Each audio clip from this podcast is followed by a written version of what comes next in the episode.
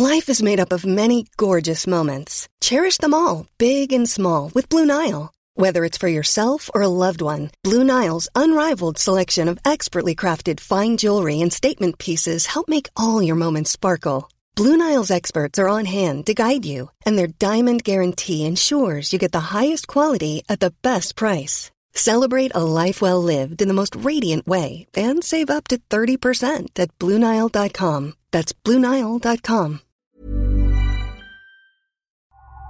Thrusting space science into the audio dimension. This is Naked Astronomy.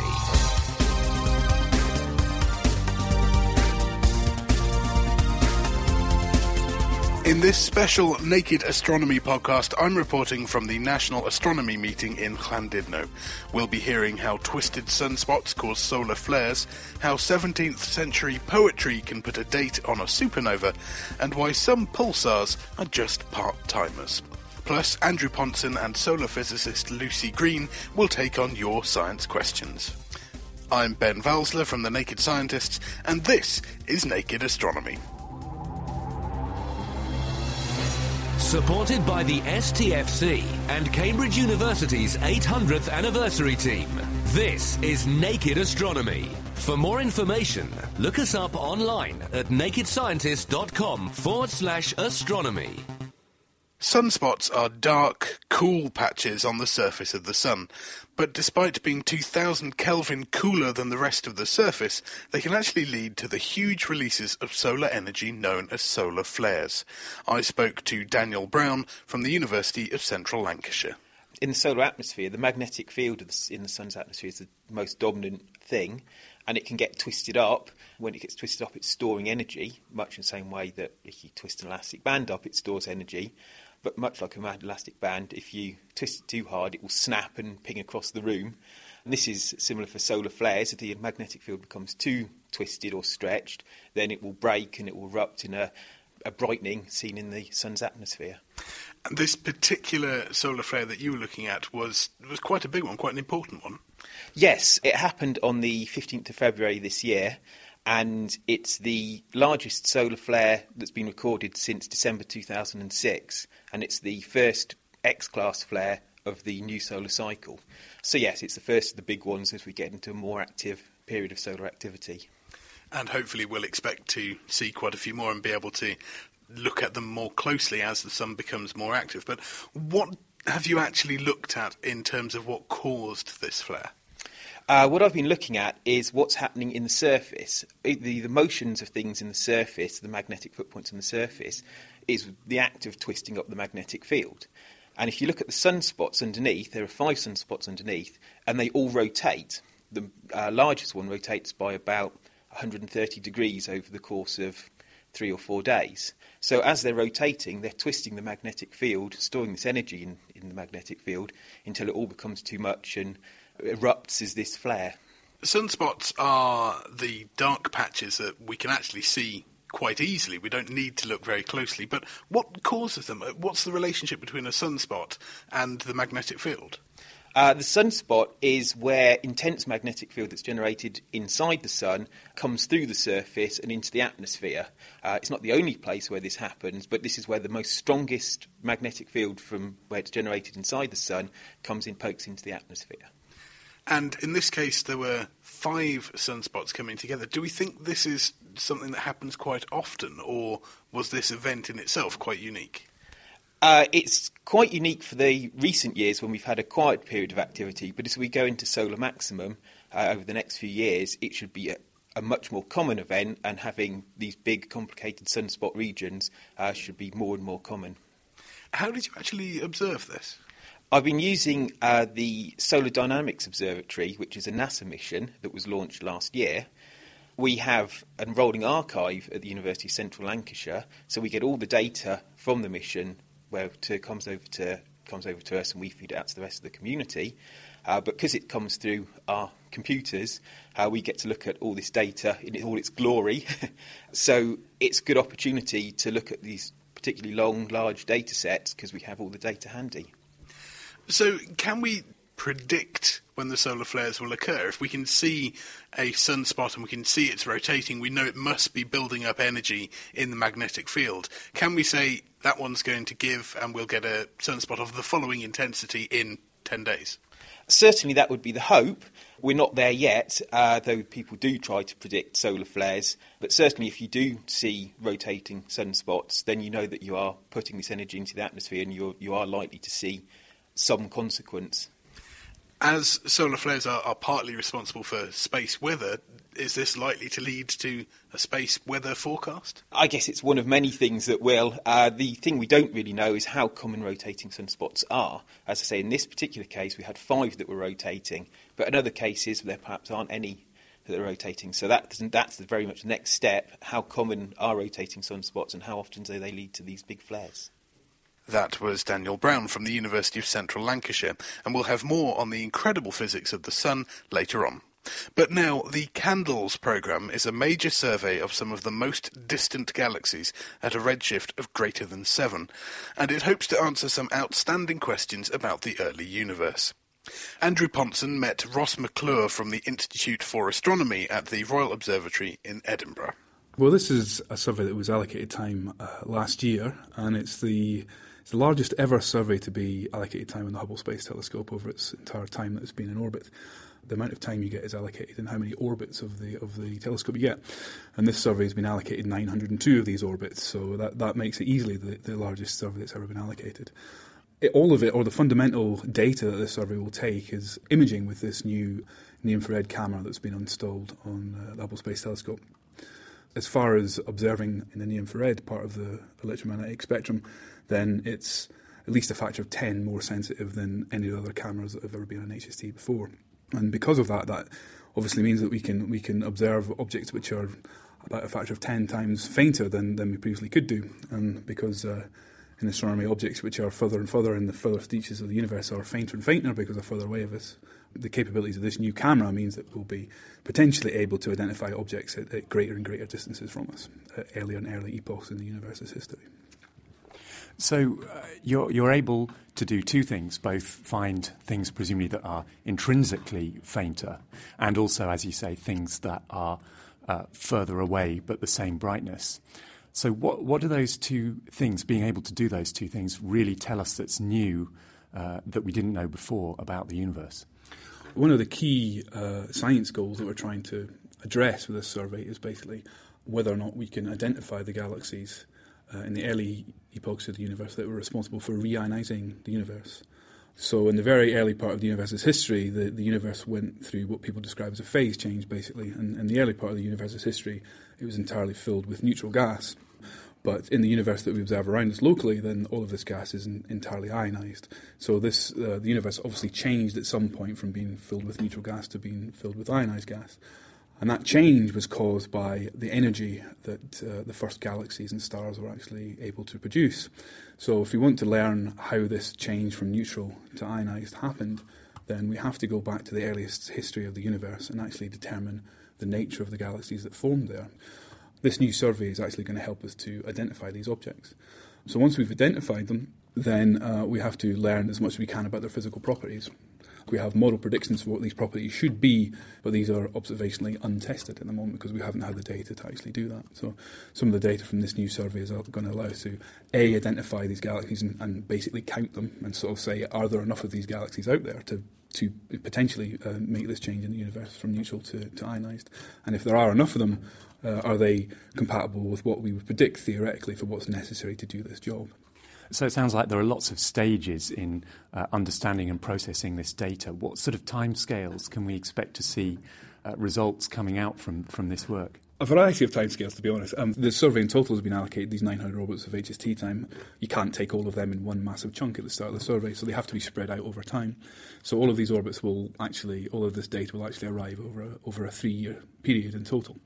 So the final final results, if you like, from the survey won't, won't appear Uh, in the scientific literature for at least a th- you know at least three years from now, and realistically, by the time people have extracted all the information they possibly can from the data, it'll be it'll be many years after that.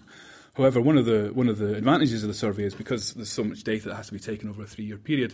Data is taken in lots of different patches of the sky, and the schedule means that one of these areas of sky has, has been actually completed ahead of, ahead of the others, and so that so people are furiously working to analyse that data set at the moment, and uh, I would imagine that uh, over the next three to four months the first results will appear based on this data set in the literature, and people will make the first attempts to address the scientific questions that I was talking about earlier. Ross McLure speaking with Andrew Pontzen. The twenty-ninth of May, sixteen thirty, is a significant date in British history. The future King Charles the Second was born. Later propaganda would claim that his birth was marked by a noonday star, a bright object clearly visible during full daylight. Now, Martin Lunn, M B E, and historian Doctor Lila Rakoczi think that they've identified the source, a supernova thought not to have occurred until over forty years later. As a historian, I'm claiming that something genuinely astronomical was seen in sixteen thirty. I leave it to Martin the astronomer. Well, I'll let you speak for yourself. Well, I'm claiming that the object that these people in sixteen thirty saw was in fact the light coming in from the supernova that astronomers re- today refer to as Cassiopeia A. So let's take this back a step. So sixteen thirty, why should that be of interest to us today? The supernova is known to have exploded and the light re- reached the Earth in the seventeenth century. Current wisdom says sixteen seventy-ish. If our investigations are correct and we place the light reaching the Earth at sixteen thirty, then the astrophysicists who study Cassiopeia A, they're going to have to do some recalculations, because what it means is the light is reaching the Earth forty or fifty years ahead of current wisdom, and that must have massive implications for some of their uh, investigations. Surely the evidence that they've used so far to put the current date on it must be pretty solid. Supernova Cassiopeia A is about eleven thousand light years away. The light echoes that were picked up in two thousand five reflect off a gas cloud which is about one hundred sixty light years from the supernova remnant. It's the word "about" which is really quite important, because in this world of, this scientific world of micro-analysing everything, to suddenly say it's about eleven thousand light years away and the gas cloud is about one hundred sixty light years from the explosion implies that they don't exactly know how far away it is. So if we turn around and say that we believe the light reached the Earth in sixteen thirty rather than sixteen seventy, there has to be room for doubt. So what first drew your attention to this particular event to, and to this particular date? Surely you weren't just going through checking all of the dates of all of the supernovas we have recorded? Well, absolutely not. I had what would be referred to as a eureka moment.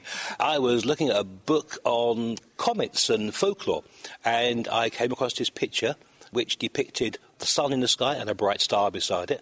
I looked at the date, and the date of the drawing referred to sixteen thirty, although the image itself was, was produced in sixteen sixty.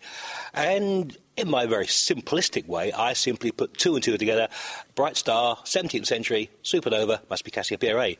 I then had the good fortune to be talking to uh, my very good friend Doctor Rakoczi, a post-medievalist expert, and she very quickly sort of pulled me down to size and said, "You cannot base an argument on a picture."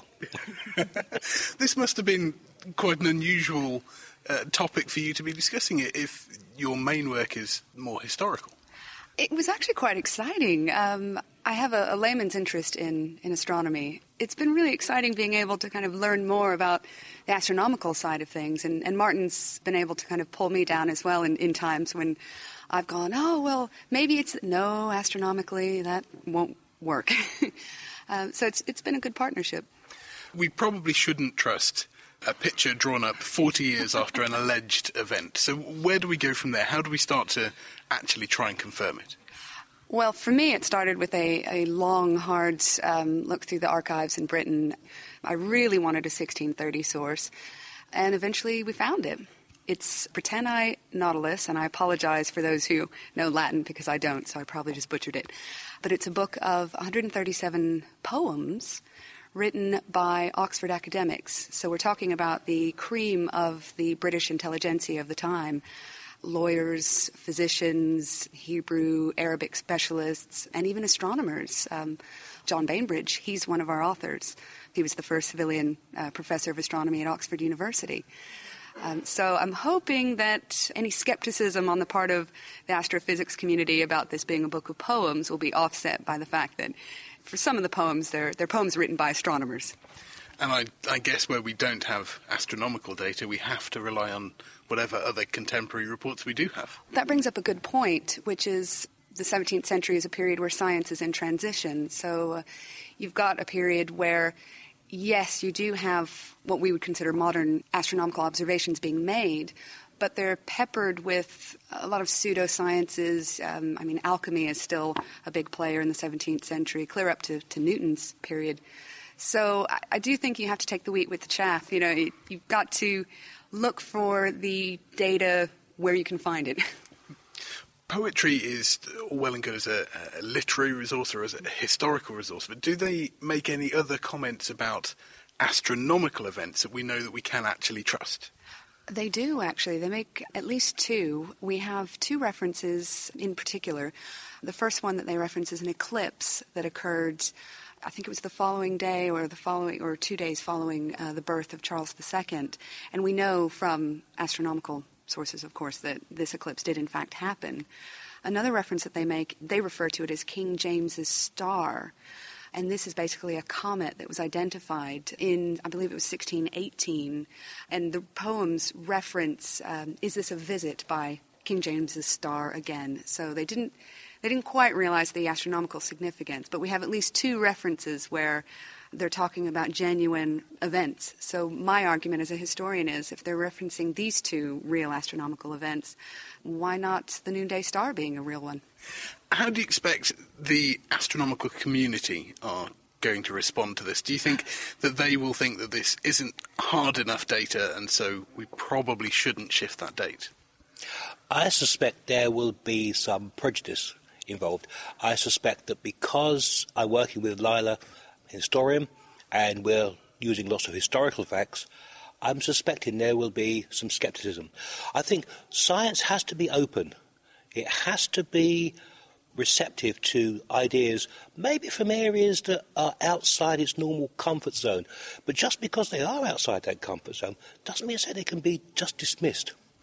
So what is the next stage for you? What do you hope to do to try and find out a bit more? What I would like to see is not just research, um, continuing research in Britain in the archives, but I would like to see archives around the world, researchers there having a second look at collections that date to the sixteen thirties, specifically looking for any kind of references to a star that appeared during the day. And it, it might be a reference in a letter, a diary, um, a broadsheet. I have a feeling that they're there, we just haven't been looking in the right spots. And also I think it highlights the importance, the value of different disciplines working together. This cross-disciplinary approach is often used very glibly today. Here we've got a real example. We've approached a problem from different angles and we've come up with an answer which probably wouldn't have been achieved if it was just purely a historian or an astronomer doing that research. And hopefully, in the future, more people from different disciplines might be prepared to work together to try and solve some of the many riddles that, that still um, exist today. Martin Lunn, former curator of astronomy at the Yorkshire Museum, and historian Lila Rakoczi explaining their controversial idea presented at the National Astronomy Meeting this year. At last year's meeting, Doctor Lucy Green from U C L's Mullard Space Science Laboratory explained to me how magnetic fields form ropes on the surface of the Sun. You can just search Lucy, that's L U C I E, on the naked scientists dot com to find that interview.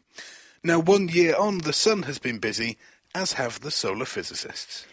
There's been a lot of activity over the last year. So activity in terms of the sun becoming more active and activity in terms of the solar research is having some really good stuff to look at. I guess probably the biggest thing that's been happening is our studies of the solar wind, and in particular using the Japanese Hinode spacecraft to study the solar wind. So there's been lots of interesting work looking at, in particular, where the solar wind comes from.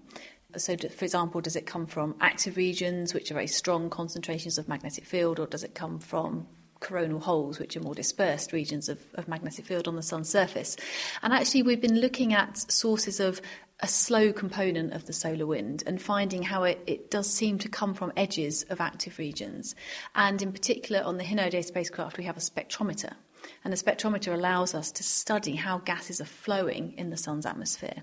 So there's been some very nice work looking at the origins of the solar wind using this instrument. So why is it important for us to understand the solar wind? Of all of the aspects of the sun that we can study, why is that a particular interest for you? Well, we're interested in the solar wind because the Earth and all the other planets in the solar system are are bathed in this wind coming from the sun. And when I say wind, I mean it is stuff. It is particles like hydrogen, helium that make up the sun's atmosphere, and this blows out into the solar system. But also the wind contains magnetic fields, and the particles along with the magnetic field really affects the objects in the solar system. So, for example, it can enhance the displays of the northern lights at the Earth.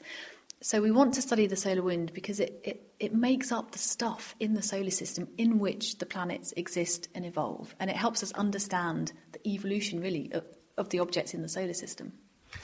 So what have you got coming up next? We've had a busy year, and what's the next year going to be like?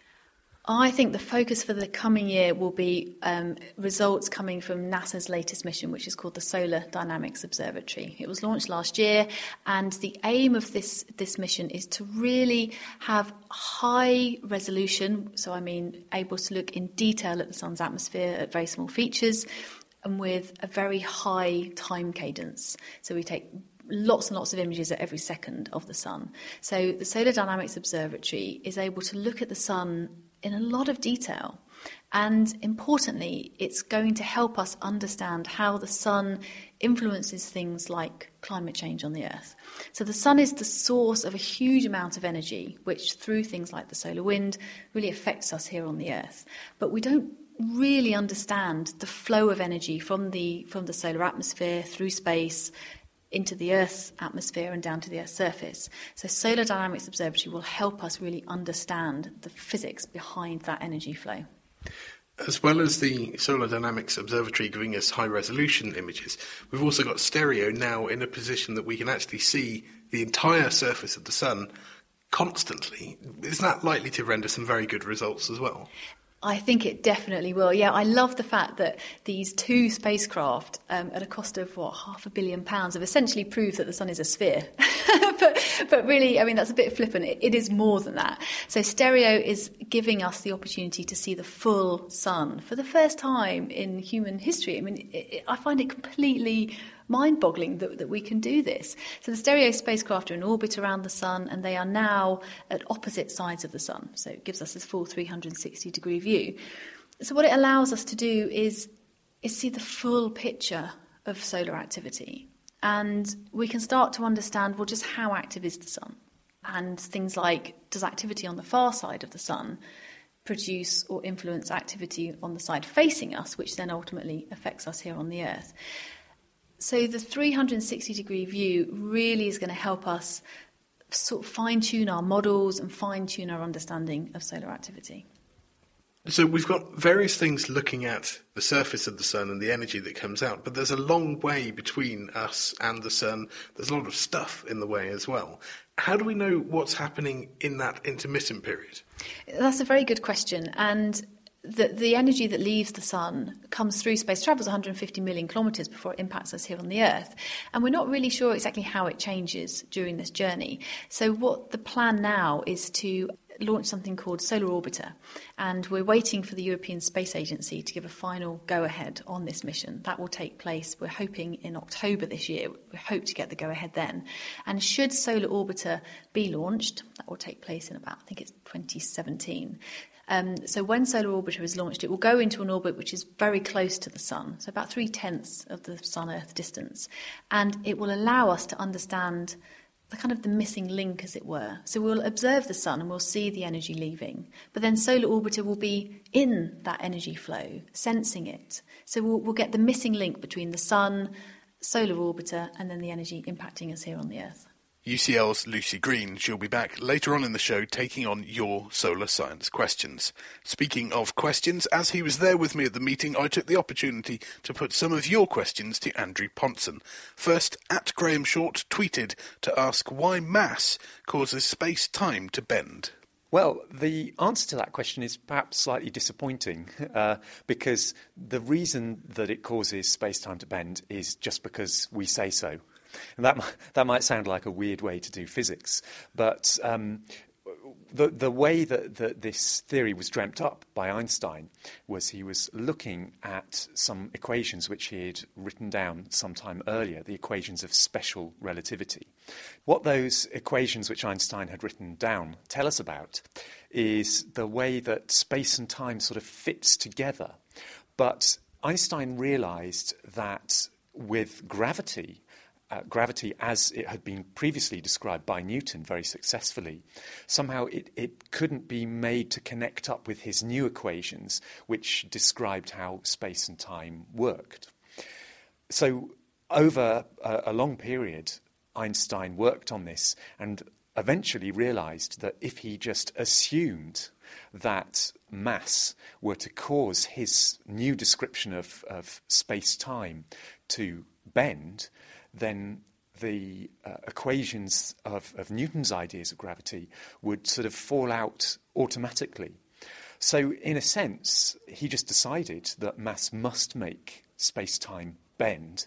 Um, so there isn't a deeper reason for it, but it just seems to describe the way that the universe works. And in all of the research and all of the theoretical physics since, I assume we haven't seen any reason to doubt that assumption? We haven't really seen any reason, uh, especially observationally. Einstein's description of mass bending space and time has been incredibly successful in describing the way the universe works. Uh, there, there have been moves to re-describe gravity in, in a theoretically different way, but generally they are not as successful, actually, as Einstein's simple description where mass just bends space and time. We've had another question here from Simon Tullock that should be right up your street. It's about the cosmic microwave background. And he says that it shows a dipole distribution, which I'll get you to explain in a minute, but then asks if that distribution suggests that the C M B itself, and not us here on Earth or anything else, should be used as an absolute reference frame. So first, this dipole distribution, what does he mean? Well, um, it's absolutely right. If you imagine that you are sitting still for a moment, you're, you're just sitting still in a room, and on the edges of that room, there are lights pointing at you. That's a slightly uh, approximate view, but it's one way of thinking about what the cosmic microwave background is. Now, imagine that suddenly you start moving in that room, and you move very fast. We know from theory and, in fact, from experiments that if you're moving very fast towards the light, then you will see that light being slightly bluer. It's what we call a blue shift when you when you move towards a light.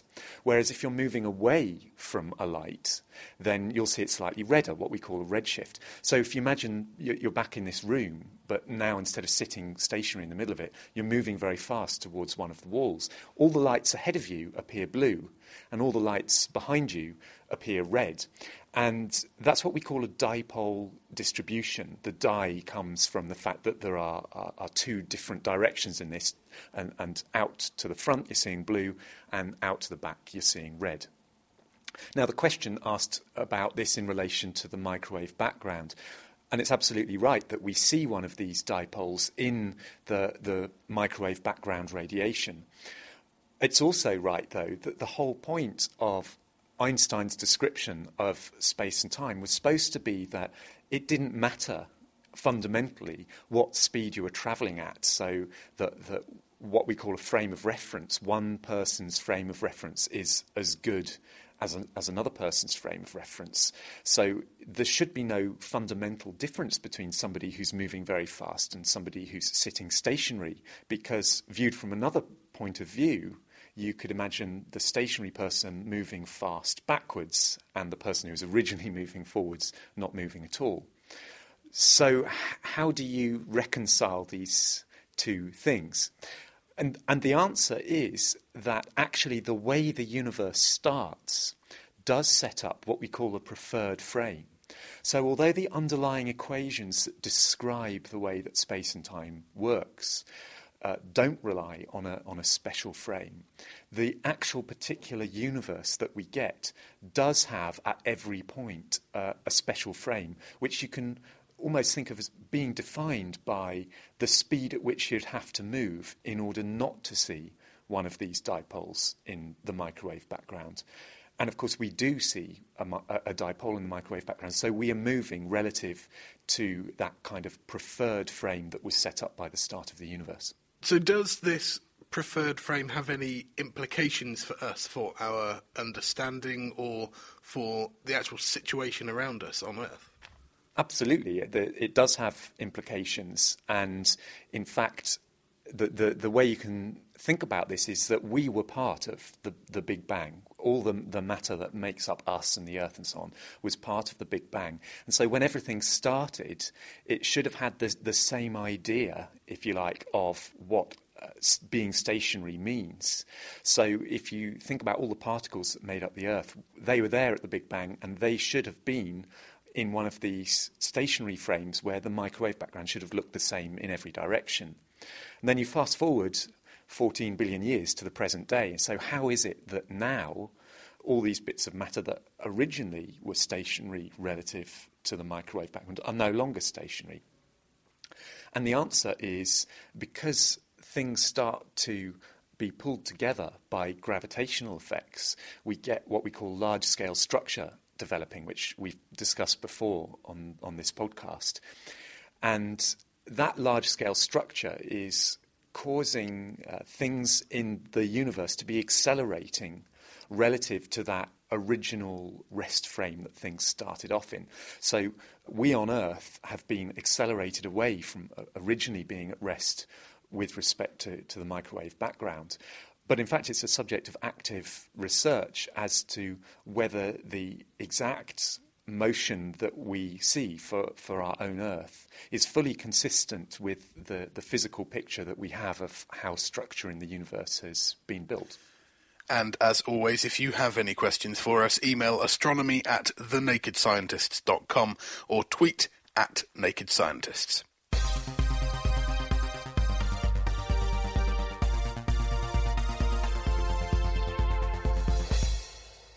This is a special Naked Astronomy coming from the Royal Astronomical Society's National Astronomy Meeting in Llandudno, where space science researchers can meet to discuss their work. It's also a great chance for early career scientists to share the details of their PhD research. I spoke with Neil Young from the Jodrell Bank Centre for Astrophysics about his PhD on part-time pulsars. A pulsar is basically a highly evolved star, a star which in its latest form of stellar evolution. It's basically the remnant of a supernova collapse from a massive star of the order of ten times the mass of the Sun. It's one of the most compact forms of matter, about the size of Manchester, about ten kilometres in diameter, and they're rapidly rotating, time scales of seconds or even half a second or a millisecond. They have incredible electric fields and magnetic fields, and through their rotation they also produce a lot of um, energetic emission from their surface, and they form sort of like these beams of emission which form a kind of a lighthouse as they sweep across the Earth. Because they're so extreme, they provide a testbed for a lot of important theories such as general relativity and also of uh, solid-state physics and fundamental uh, emission physics of certain sources. When they were first discovered, they caused quite a stir, didn't they? Because nobody expected to see this regular pulsing of activity when looking out in space. Yeah, I mean, the original discovery was back in nineteen sixty-eight. You know, there's theories about little green men, you know, because it's so periodic, you thought that it couldn't possibly be an astronomical source. But yet, there we are, observing these isolated neutron stars in space, quite regularly producing this uh, emission. But one thing which is quite peculiar is the fact that you may see in, you know, a sample of these pulsars that their emission is quite irregular. Instead of seeing this quite steady uh, emission, you might see breaks where the, the pulsar basically switches off. One minute it may be radio emitting, and the next it may just completely switch off its emission, which is very interesting in terms of the magnetospheric physics of pulsars. One thing which is unfortunate, however, is we don't fully understand the full radio emission physics of pulsars.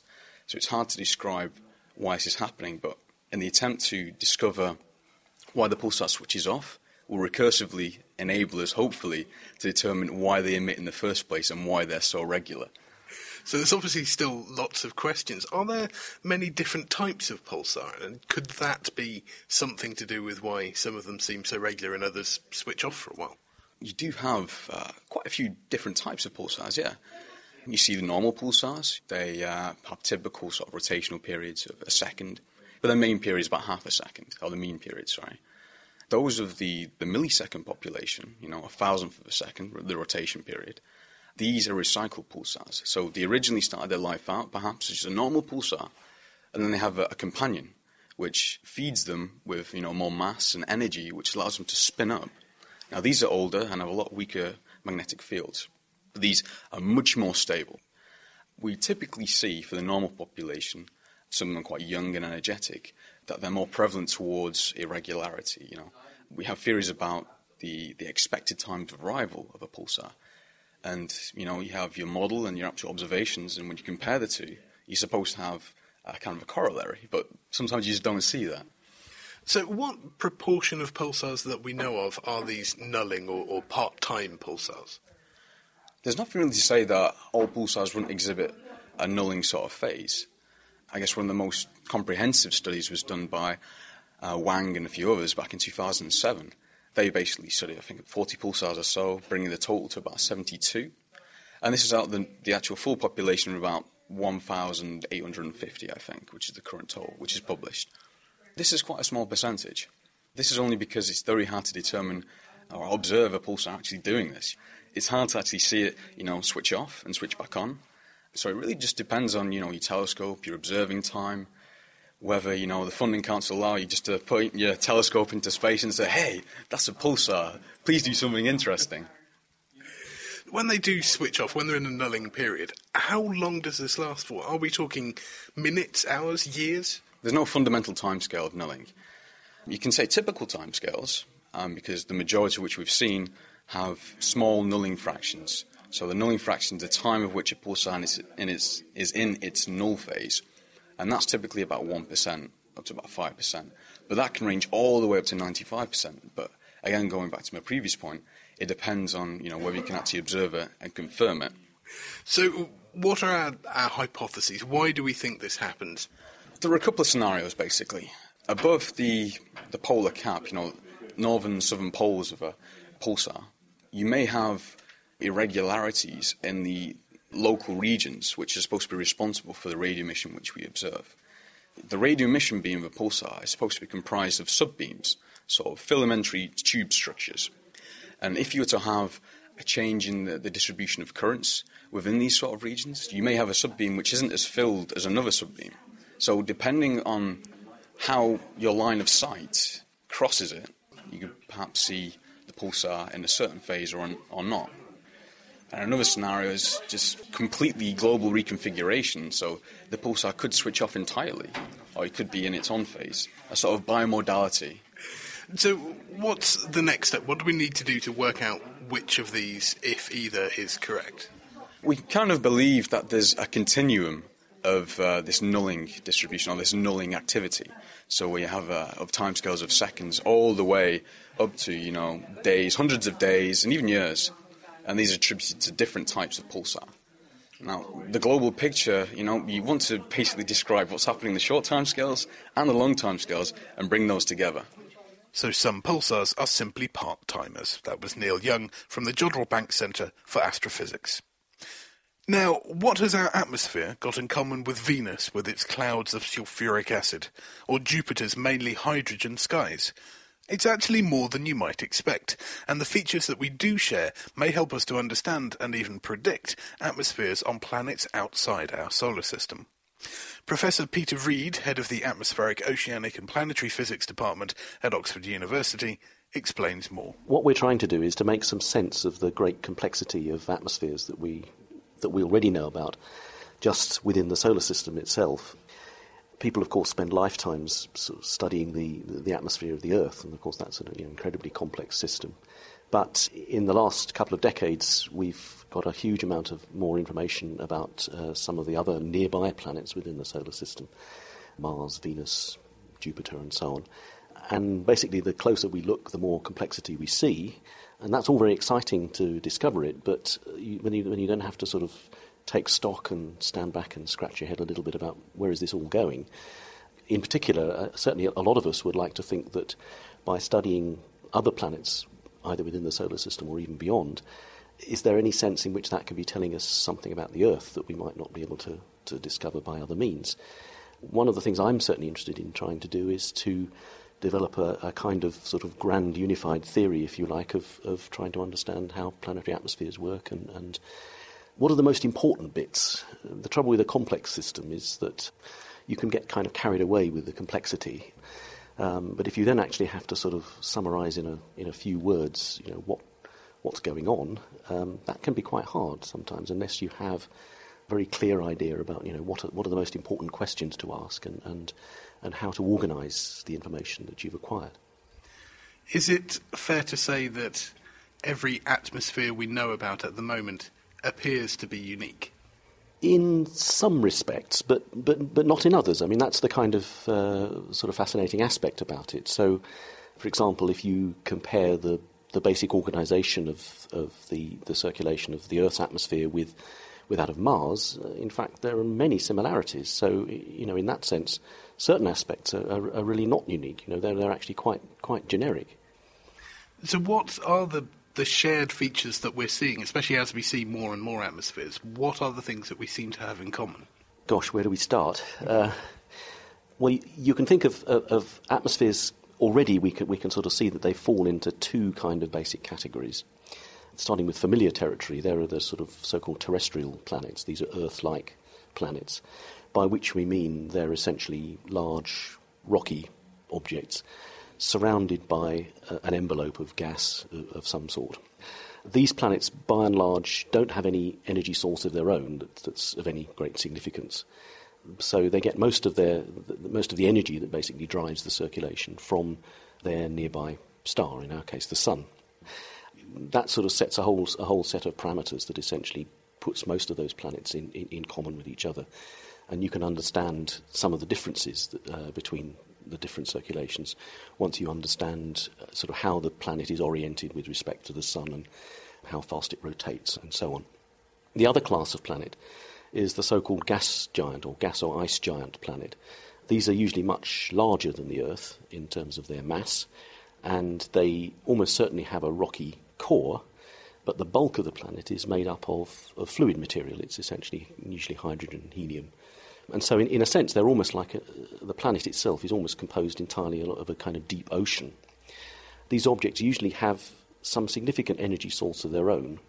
Both Jupiter and Saturn, for example, they have within their interior uh, thermal energy that's of comparable magnitude to the amount of energy they receive day by day from the sun. The way that manifests itself in terms of the, the atmospheric circulation is that it it means that there's a significant amount of energy upwelling from below.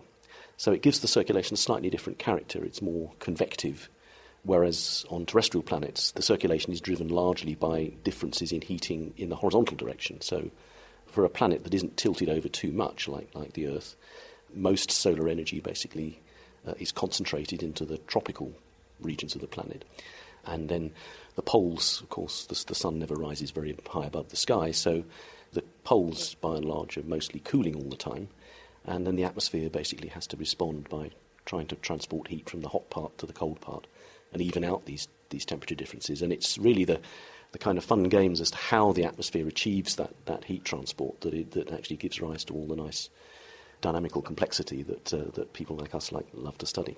So are we now in a position where, let's say, somebody discovers a new exoplanet, and they tell you that it's got the following physical properties, are we now in a position where we can start to make inferences about what that atmosphere might be like? We're beginning to get to that sort of state. Um, certainly once you know something about the properties of the star, its its, its luminosity and how the, the energy output is distributed in wavelength, and you need to know you know, how big the planet is and how far away from the star it is, typically, so that you can work out how much energy input is actually going into the into the top of the atmosphere. Going much further than that, life obviously gets a little bit more complicated because the, I mean, ideally what one would want to know is how transparent the atmosphere is to that radiation, how much of it will actually reach the, the surface of the planet, assuming it has a surface, of course. To some extent, those sorts of um, pieces of information depend on at least some rudimentary knowledge of what the atmosphere might be made of. And if you don't have spectroscopic information from the astronomy, then it, that's, there's a bit of guesswork involved there. And one has to say, really, the extrasolar planet world at the moment is is very much at the at the beginnings of this sort of process. The balance is probably more in favour of guesswork than it is in terms of real hard data at the moment. But we are moving forward, and I think one of the sorts of things that the kind of models that I'm dealing with can help with is that once we know a certain minimum number of these main parameters, which include things like the size of the planet and its, and particularly how fast it's rotating, then the simple models that we're currently working on um, can give quite a lot of detail. I think they can put a lot of flesh on the bone, if you like, in terms of the style of circulation, the kind of weather systems that uh, could exist on, on such a planet, even though we're probably, you know, decades, if not centuries away from having the technology to be able to actually measure these things directly. Oxford University's Peter Reid on the quest for a grand unified theory of planetary atmospheres. Now, the Low Frequency Array, or LOFAR, is a European programme that allows us to observe low radio frequencies with incredible sensitivity and spatial resolution. Andrew Pontzen spoke to Doctor Karen Masters from the University of Portsmouth. Uh, LOFAR stands for Low Frequency Array. It's a radio telescope which works at the lowest frequencies accessible from the surface of the Earth. Um, we actually have two bands in LOFAR and two different types of antennas w- which work at those two bands. Uh, we span the F M radio band, so we have the low band antennas below the F M radio band and the high band antennas above the F M radio band. The unique thing about LOFAR at the moment, and it, in, in many ways it's a pathfinder for sort of the next generation of radio telescopes, which are all going to be using LOFAR-like technology, um, but the hardware itself is very, very simple. The antennas are, can be constructed by anybody. You could put one in your garden, actually. And the power of LOFAR is that there are so many of them and that they're spread right across Europe. They're connected with high-speed internet. We use fibre optic connections to a supercomputer at Astron in the Netherlands. Astron is the, the, the main organisation which run overall LOFAR, the International LOFAR Telescope. In the U K, we have about two hundred LOFAR antennas. We have uh, ninety-six low-band antennas and ninety-six high-band antennas, which are in a field in, in Chilbolton in Hampshire. These are super simple antennas, and uh, volunteers from the University of Portsmouth, where I work, helped to build the antennas, along with volunteers from, from other universities on the south coast. So you said that, that the data from all of these different antennas across Europe gets fed into a supercomputer.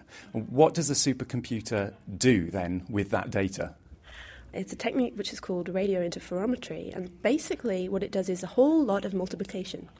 And uh, if you multiply the signals in the right way, you either add the phases of the radio waves coherently or in, uh, not coherently. So you know, if you if you imagine a radio wave, um, it has peaks and troughs.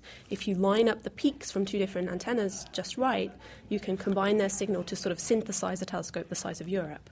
Um, the longest baseline we have right now, working right now, is between Chilbolton and Tautenberg in Germany, and that's almost one thousand kilometres. So uh, what sort of science are we going to be able to do with LOFAR, and when can we start to expect to see some exciting science results coming out? Well, uh, we actually had the first uh, peer-reviewed science result from LOFAR published just, just last month, and that was looking at pulsars. Um, the fun thing about that observation was that it used LOFAR to look at five different places in the sky at the same time. LOFAR has no moving parts at all, so to point the telescope, what you do is you add digital delays between the signals that arrive at the different antennas. If you imagine if you look straight up, the, the signal would reach each antenna at the same time, whereas if you look at a source over on the horizon, it's going to reach the antennas at one side of the array earlier than, than the other side. So we add these digital delays to point the telescope, and that means that by taking the same signal but adding in different digital delays, you can point at different places all at, all at once. So that's fun. But LOFAR has an extremely broad range of science uh, goals, anything basically that emits low frequencies. One of the main goals of LOFAR is to detect the epoch of reionization, which is the time when the first stars turned on in the universe. Before those first stars, the universe was mostly neutral hydrogen, and neutral hydrogen emits a radio, a characteristic radio frequency, which at those high redshifts is, is redshifted into the LOFAR band, we hope anyway. When the first stars turn on, um, suddenly all that neutral hydrogen gets ionised and that radio signal turns off, and we hope with LOFAR to detect that redshift, that time when the first stars turned on.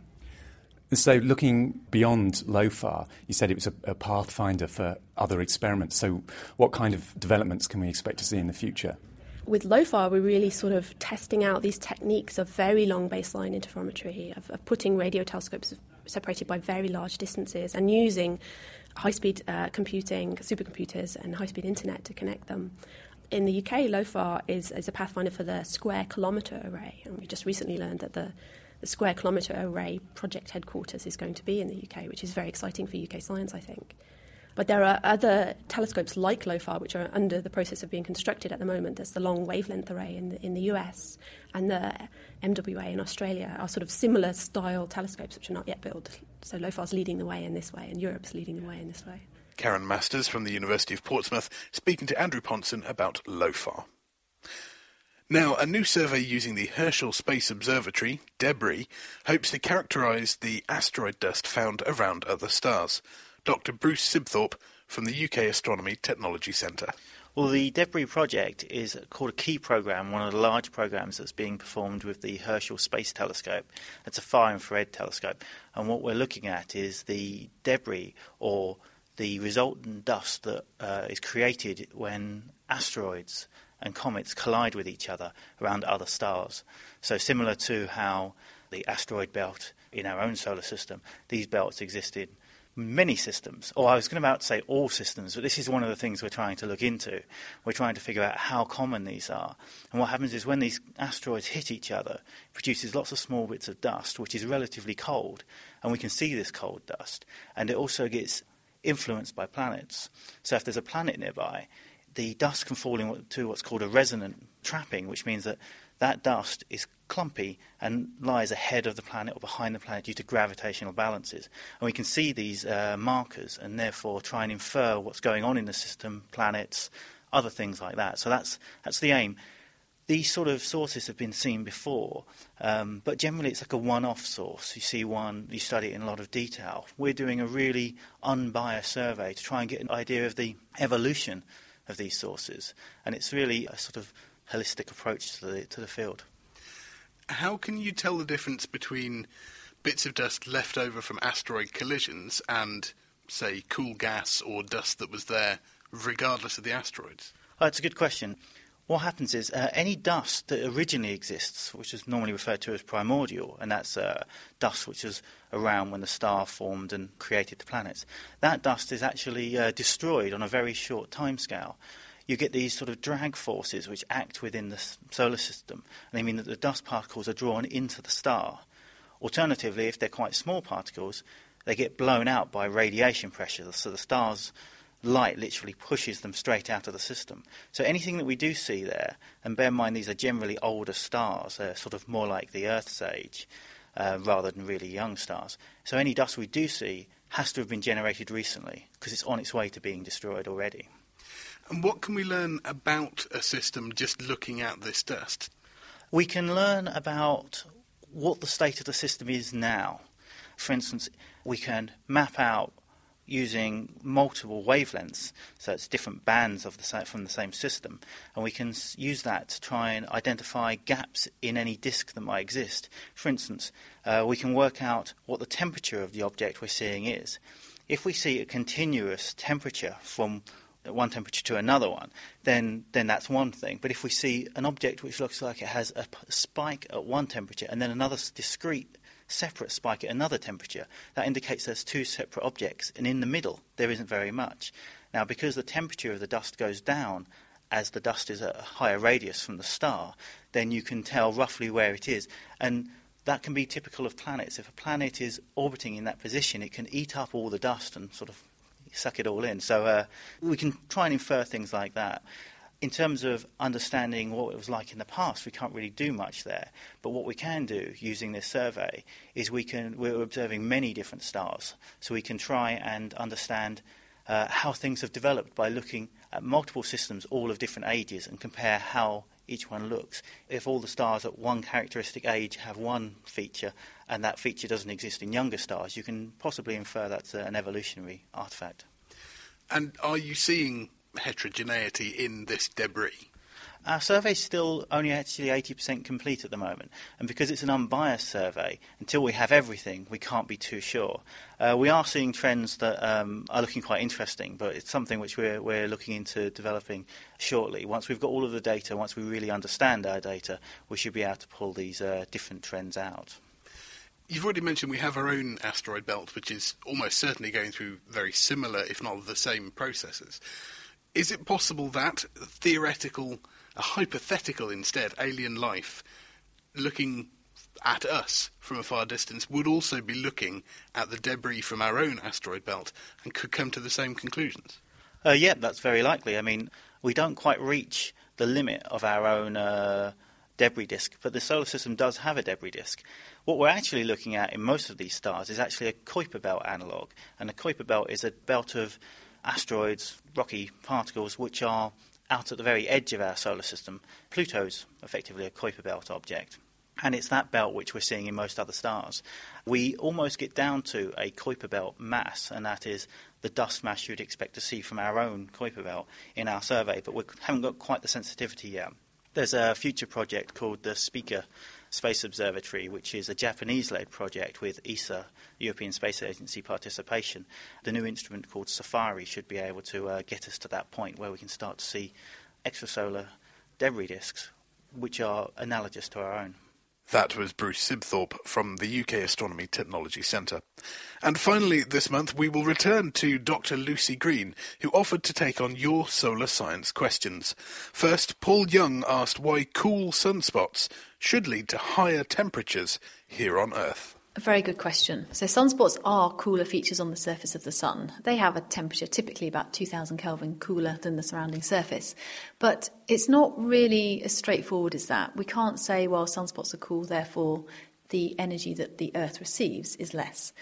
So sunspots are seen at the visible surface of the sun. But sitting above that is this very hot atmosphere that gives off lots of ultraviolet radiation and X-rays, and also ultimately forms this solar wind, which is constantly blowing out from the sun. And the other aspect is that sunspots are magnetic features. And actually there's some really interesting research going on at the moment by Mike Lockwood, who's at Reading University. And he's been looking at how a low number of sunspots, so a low magnetic field at the surface of the sun, ultimately decreases the magnetic field in the solar wind, which could somehow have an impact on the jet stream, which then could, well, does, changes in the jet stream do then affect northern European temperatures. So, I mean, that, that's a bit of a kind of convoluted process, but really what I want to say is it's not as simple as saying the temperature of the sun equals this, therefore the temperature on the Earth equals that. We have to consider the sun's solar wind and ha- what the mechanisms are of linking this solar wind up with the Earth.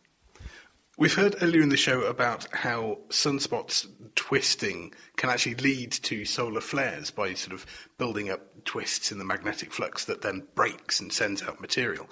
Could that also be a link? Yeah, that's a good point. I mean, definitely the magnetic fields of the sun are responsible for storing energy in the atmosphere, which is released during solar flares and these coronal mass ejections. But they are sporadic, short-term events. So a solar flare, that can have effects on the Earth that maybe last a few hours or, or maybe days. Um, coronal mass ejections, the same. So we're not really talking about long-term climate change here. We're talking about short-term effects. We've also had a question from Ron Maxwell, who asks, how does the plasma that makes up the core of the sun eventually come to make up the solar wind? So, yes, another interesting question, thinking about the structure of the sun. But the plasma that's in the core of the sun doesn't make it out to form the solar wind. The solar wind is coming from this very hot atmosphere that the sun has. The solar wind is an expansion of this hot atmosphere into the cold vacuum of the solar system. So it's the atmospheric gases and magnetic field that flows out to form the solar wind. Uh, thank you. We've had another one from Kyle Prowell, who says that if our solar system formed from the remnants of a supernova, then how come all the hydrogen seems to have coalesced in the middle for the sun? Well, our current understanding of how the solar system formed is that everything formed from the same primordial material. So this supernova that exploded, it was a star that had processed hydrogen into helium and, and further on down the chain into heavier elements, and then exploded and put these elements back in, into space. So everything in the solar system formed from the same stuff. But things evolve in the solar system. We, we are, well, the sun is, what, four and a half thousand million years old now. So we're, we're a fair bit down down the evolutionary chain, as it, as it were. And the sun is turning hydrogen into helium. And you have a wind from the sun that we've already talked about blowing out into the solar system. And you have the planets forming. Those closest to the sun will be the hottest. So the the lighter gases, like the hydrogen and helium, will be blown away from the planets closer to the sun, because these gases are light, they're given energy from the sun, so they're able to leave the planet's gravitational pull. And so when we look at the inner planets and we see that they don't have much hydrogen, and we look further out to the gaseous pla- planets and see that they do, it, that makes sense. It's not to say that they formed from different things, they just have evolved over time. And just lastly, you might have to speculate with this one, but Ben has written in to ask if the sun itself has a smell. That's such a good question. Um, I want to say no, but you probably need to get a scientist who's uh, who understands how s- smell actually works. I mean, the sun is, is giving or, or is made mostly of hydrogen, um, but actually this hydrogen is torn apart, so you have a lot of protons and electrons. And I want to say that, no, it doesn't have an odour, but you should probably check with someone else. That was Lucy Green from U C L's Mullard Space Science Laboratory with some of your solar-themed questions. If you've got a question you would like to put to our guests, email astronomy at the naked scientists dot com or tweet at Naked Scientists. If you'd like to find out more about the Royal Astronomical Society, including details about the National Astronomy Meeting, visit r a s dot org dot u k. And for more science podcasts, news, interviews and questions, just join us at the naked scientists dot com. Naked Astronomy is produced by me, Ben Valsler, from The Naked Scientists, and it comes to you from Cambridge University with support from its eight hundredth anniversary team and the Science and Technology Facilities Council.